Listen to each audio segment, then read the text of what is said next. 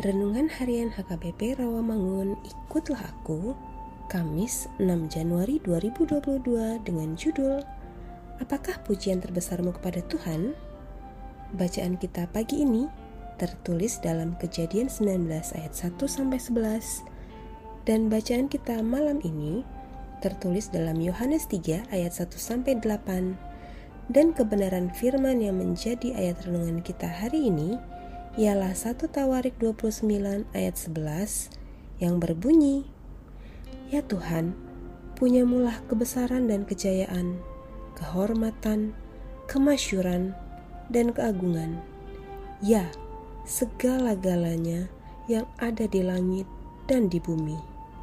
Ya Tuhan, punyamulah kerajaan, dan engkau yang tertinggi itu melebihi segala-galanya sebagai kepala. Demikian firman Tuhan. Sepanjang hidupnya, Daud selalu mengimani bahwa hanya karena campur tangan Tuhanlah yang menolongnya. Daud memiliki persoalan dalam hidupnya sebelum dan hingga ia menjadi raja, pemimpin yang dipilih Tuhan Menjadi pemimpin tidaklah gampang.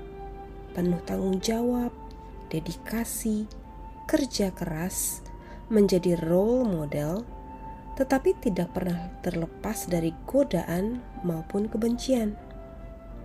Sehebat apa pun seseorang memimpin, pasti ada saja yang tidak suka, baik memimpin di rumah, lingkungan, gereja, atau bahkan negara atau kerajaan dalam menjalankan tugas tanggung jawab itu sebagai suami dan ayah di rumahnya, sebagai pemimpin bangsanya, Daud mengimani hanya kemurahan Tuhan dan pertolongan Tuhanlah memampukan dia menjalani semuanya. Sehingga dia hendak memuliakan Tuhan puncaknya dengan cara membangun rumah Tuhan meski tidak diizinkan Tuhan dibangun olehnya. Namun demikian, Daud tetap mempersembahkan harta miliknya untuk rumah Tuhan melebihi persembahan siapa pun. Tidak hanya memberi persembahan, dia bahkan mengagungkan Tuhan.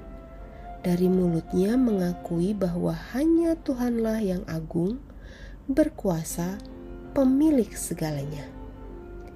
Daud tidak menyombongkan diri karena kaya raya maupun karena raja penguasa. Pun dia tidak mengutuki Tuhan karena mengizinkan banyak persoalan dalam hidupnya. Inilah iman yang sejati, menerima pemberian Tuhan, suka maupun duka, merendahkan diri di hadapan Tuhan. Dari kerendahan hati itu, timbul pujian dan persembahan bagi kemuliaan Tuhan. Apa pun yang terjadi dalam hidupmu saat ini, Tuhanlah yang mengizinkannya. Tetaplah puji Dia. Mari kita berdoa.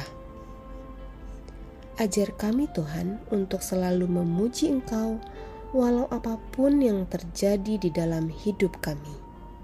Amin.